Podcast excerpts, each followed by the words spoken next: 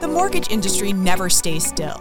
With interest rates moving, companies changing, and regulation increasing, there's always another story. This is The Principal, where we break it down daily and take a deeper dive into the issues. I'm Christine Stewart, Editorial Director for the Mortgage News Network. Let's pay it down. But first, a word from our sponsors. This podcast is brought to you by PennyMac TPO, the lending partner with the products, people, and technology to serve your customers and help you grow your business in the best ways possible. It's why they say at PennyMac, greatness lives here. PennyMac TPO is division of PennyMac Loan Services, LLC, Equal Housing Lender, NMLS ID number 35953, licensed by the Department of Business Oversight under the California Residential Mortgage Lending Act. Conditions and restrictions may apply.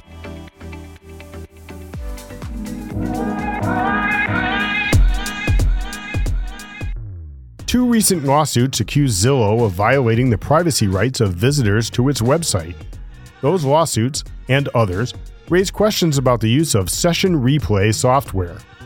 Welcome to The Principal. I'm Dave Kruszewski, editor of National Mortgage Professional magazine.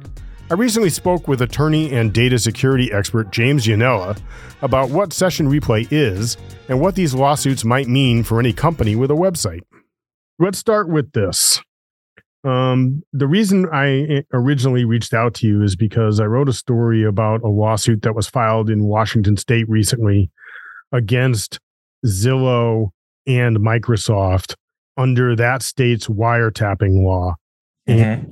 And th- it wasn't the obviously it wasn't the first lawsuit of its kind. There were at least three others filed in Pennsylvania, one of which involved Zillow, and there were others involving Expedia and I believe Lowe's uh, and all kind of under the same wiretapping regulations having to do with uh, either coding embedded on a website or uh, work done by a third party vendor that creates what they call a session replay.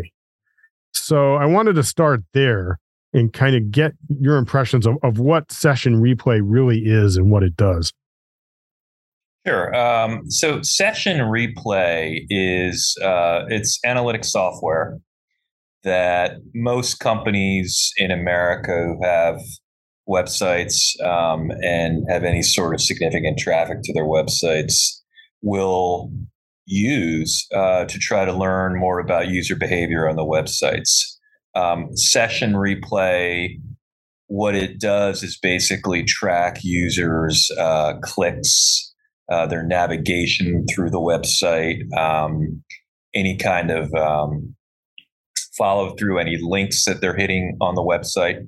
It tracks all of that and it has the ability to aggregate all of that and essentially create a, uh, for what's a lack of a better word, a recording of the user's interaction with a website.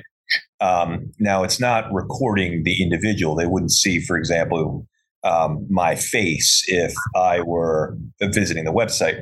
But what they would be able to replicate is my user experience on the website. So it's um, really nothing terribly nefarious. It is simply a uh, it's an analytic tool that's widely used by pretty much every digital uh, content manager uh, in the country. It's, it's, extremely widely used. Um, Hotjar is one of the big ones, uh, but there are many out there. Okay, so I guess the next question then is, what are the pros and cons of this? Because when you read these lawsuits, they talk about invasion of privacy of the people who are you the visitors to the website because it may be recording things that the visitor is not necessarily aware of.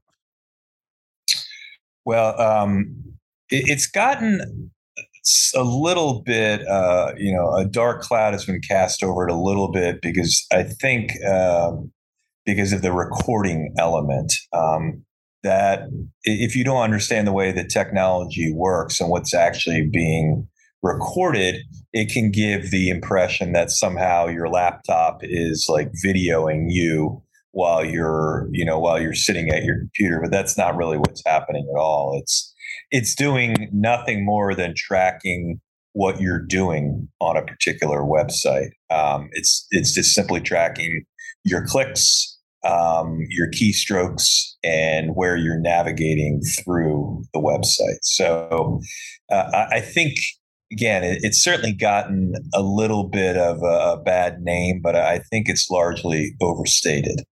Okay, well let's let's take a look at that for a minute. If I'm visiting, say, a Zillow's website, and mm-hmm. I start typing in some information and decide, you know what, I'm not going to fill this out. I'm not going to submit it. Yeah. The likelihood is that Zillow still gets that information because of the session replay, correct? Yeah, they very well could. Absolutely.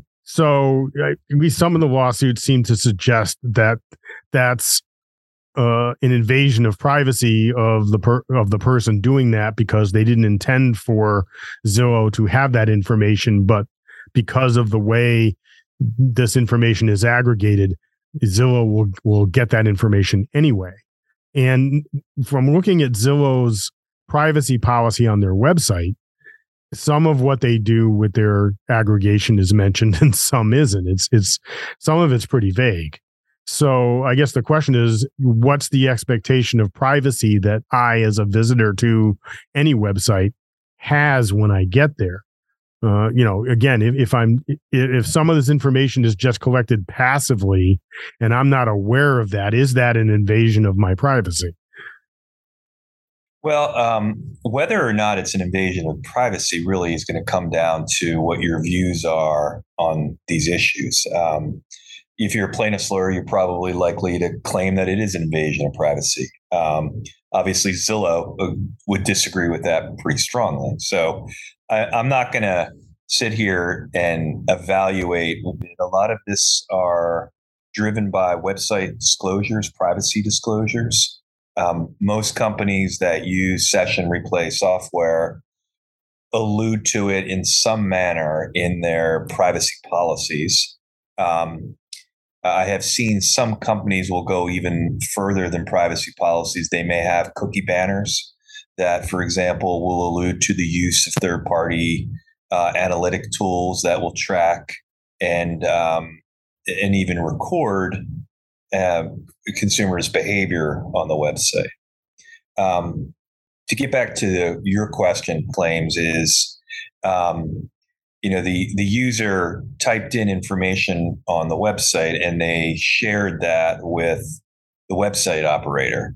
Um, so there cannot be an expectation of privacy for information that a that someone voluntarily shares with a website that they have gone to voluntarily. Um, so the privacy claim may be a bit overstated, but of course, I, know that uh, there are plaintiffs' lawyers who would take a different position on that. Don't miss the largest regional mortgage show in the nation. The New England Mortgage Expo returns to Mohegan Sun in Connecticut, January 12th and 13th. See us at www.nemortgageexpo.com. Start your year with the best connections in the industry. Dozens of sessions, scores of exhibitors. It's where success is written every hour. www.nemortgageexpo.com. Right. Okay. Well, so you mentioned litigation and the lawsuits, these wiretapping lawsuits, didn't really come out of thin air. Uh, they seem to be related to a recent district court ruling. Like I think it was a third district in uh, Pennsylvania regarding a case called Popa versus Harriet Carter Gifts. And are, are you familiar with that lawsuit? Yes. Okay, so can can we discuss a little bit about you know what the uh, the origin of that lawsuit is and, and, what this recent district ruling was?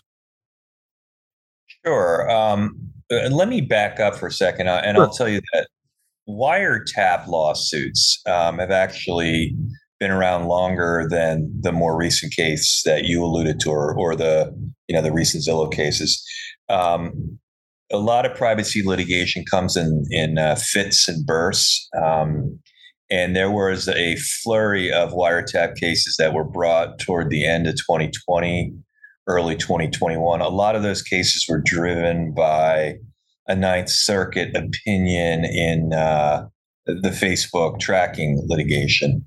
Right. Um, and that led to lots of lawsuits against companies. Um, and a lot of those lawsuits were brought under state wiretap claims some of them related to facts that are very similar to the uh, the Harriet Carter litigation. Okay. Um, essentially, that litigation uh, is really focused on um, essentially the use of um, you know tracking cookies for advertising purposes and, and the sharing of information um, and that's one distinct branch of these wiretap claims they really go after companies who are basically working with advertisers that redirect communications and enable the setting of cookies on consumers browsers the other big um, branch of wiretap click cases are the ones that we've been talking about the session replay lawsuits. A lot of those session replay lawsuits um, were brought in 2020 and 2021.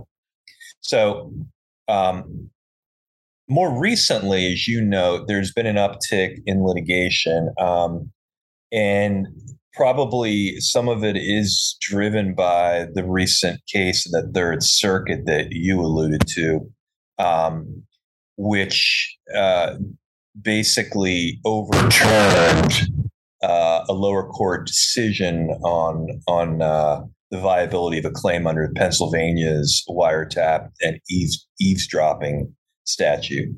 The um, the facts of the case, all of these cases are really technical. I want to I want to start with that because the uh, the technical details in which data is shared among uh, website operators and service providers is very uh, very granular, um, and unfortunately, a lot of these cases turn on uh, on when data is shared at what point in the process. But to make a long story short, the way that this website operates is it um, it has code in its website, like many many companies. Um, that code is written into the website by uh, through agreements with third party advertisers. Um, and what what the code does is when you go to the website, the code will basically uh, send a um, basically it'll force a your browser to send a request to this third party. Uh, that third party will then set a cookie on the consumer's browsers, and thereafter, all of the uh, communications uh, between the website the website browser and that website will be uh, essentially copied by that cookie. Okay, that's that's the purpose of a tracking cookie. Okay. Um, and uh, in in the case, basically, the the district court had dismissed uh, the the plaintiff's claim, um, and there are, a lot of a lot of defenses to wiretap claims. Um, I don't think we we have enough time today to talk through every one of the, the defenses, but there are numerous technical defenses. The one that uh, the court was most focused on was the party exception. Um, most, but the federal wiretap, wiretap, excuse me, wiretap law, as well as state wiretap laws, they all have this direct party exception. And what that basically means is if the plaintiff is communicating with a defendant then that communication cannot be the basis for liability against the defendant. So another way of thinking of it is um, you you basically if you're communicating directly with me then i'm not intercepting any communication. And that's what a wiretap is. It is an interception of an electronic communication right? So um, the court said, well, look, you're communicating directly with this defendant, Navistone, um, via the information that's ha- is collected through this cookie, and therefore there's no lawsuit. Um, and the court dis- they they vacated the the lower court's ruling on that by finding that it was the direct party exception under at least the Pennsylvania statute. It's really limited. Um, it's limited to cases and basically with uh, law enforcement masquerading uh, as criminals. So it's it's a very narrow exception. Um, and then there were some other important rulings from the Third Circuit. One has to do with where the interception occurred. Um, Navistone had argued that it occurs uh, where their servers are located, which I believe were Virginia. Uh, but the court said no, the where the the interception occurs where the communication is rerouted, um, and that would occur on the plaintiff's browser. So, um, and the plaintiff's browser is wherever the plaintiff is, and that's you know presumably in Pennsylvania. So that that was an important nuance in the ruling as well. Um, I think the uh, the big issue though is this issue of consent. Um, wiretap laws, most wiretap laws in the United States, including the federal wiretap law, are one party consent. Right that means that only one party to the communication has to consent to the wiretapping. Um, Pennsylvania is a two party consent state. There are, um, I believe, uh, 11 states in total that are two party consent states. Uh, California is another one, Florida is another one. Um, but that's important because in Pennsylvania, that means that both the plaintiff as well as the defendant have to consent to this wiretapping. Plaintiff said, I never consent, I never knew about it, therefore there's a, a violation. And these laws all provide for uh, liquidated damages, which is why plaintiffs' lawyers love them. The um, now consent doesn't have to be express written consent. Says I consent. You don't even have to click a box that says I consent. Um, most of these state laws will allow allow consent to be inferred, and um, one of the defenses that Navistone had put forth is that we disclose this in our privacy policies, and the plaintiff should reasonably have expected that there were going to be advertisers who were tracking their behavior on their website. We'll be right back after a word from our sponsor. This podcast was brought to you by PennyMac TPO. Visit tpo.pennymac.com to learn more about becoming a partner and starting your journey to greatness. PennyMac TPO is a division of PennyMac Loan Services, LLC, Equal Housing Lender, NMLS ID number 35953, licensed by the Department of Business Oversight under the California Residential Mortgage Lending Act. Conditions and restrictions may apply. Here's your headlines for today, September 22nd. Freddie Mac reported that the housing market continues to face headwinds as mortgage rates increased again this week to the highest level in nearly 14 years. 30 year fixed rate mortgages averaged 6.29%. In other news, the MBA reported that homebuyer affordability improved for the third straight month in August, and Guaranteed Rate has launched an expanded version of its Spanish language app.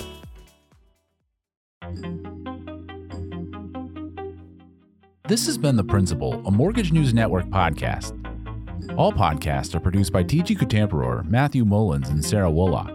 Mike Savino is head of multimedia, and Christine Stewart is editorial director. The opening theme was Status by Jamie Bathgate, and the music you hear now is Glossy by Skygaze. You can find episodes of The Principal at www.mortgagenewsnetwork.com, or you can subscribe wherever you get your podcasts. Be sure to rate and review so that others can find us.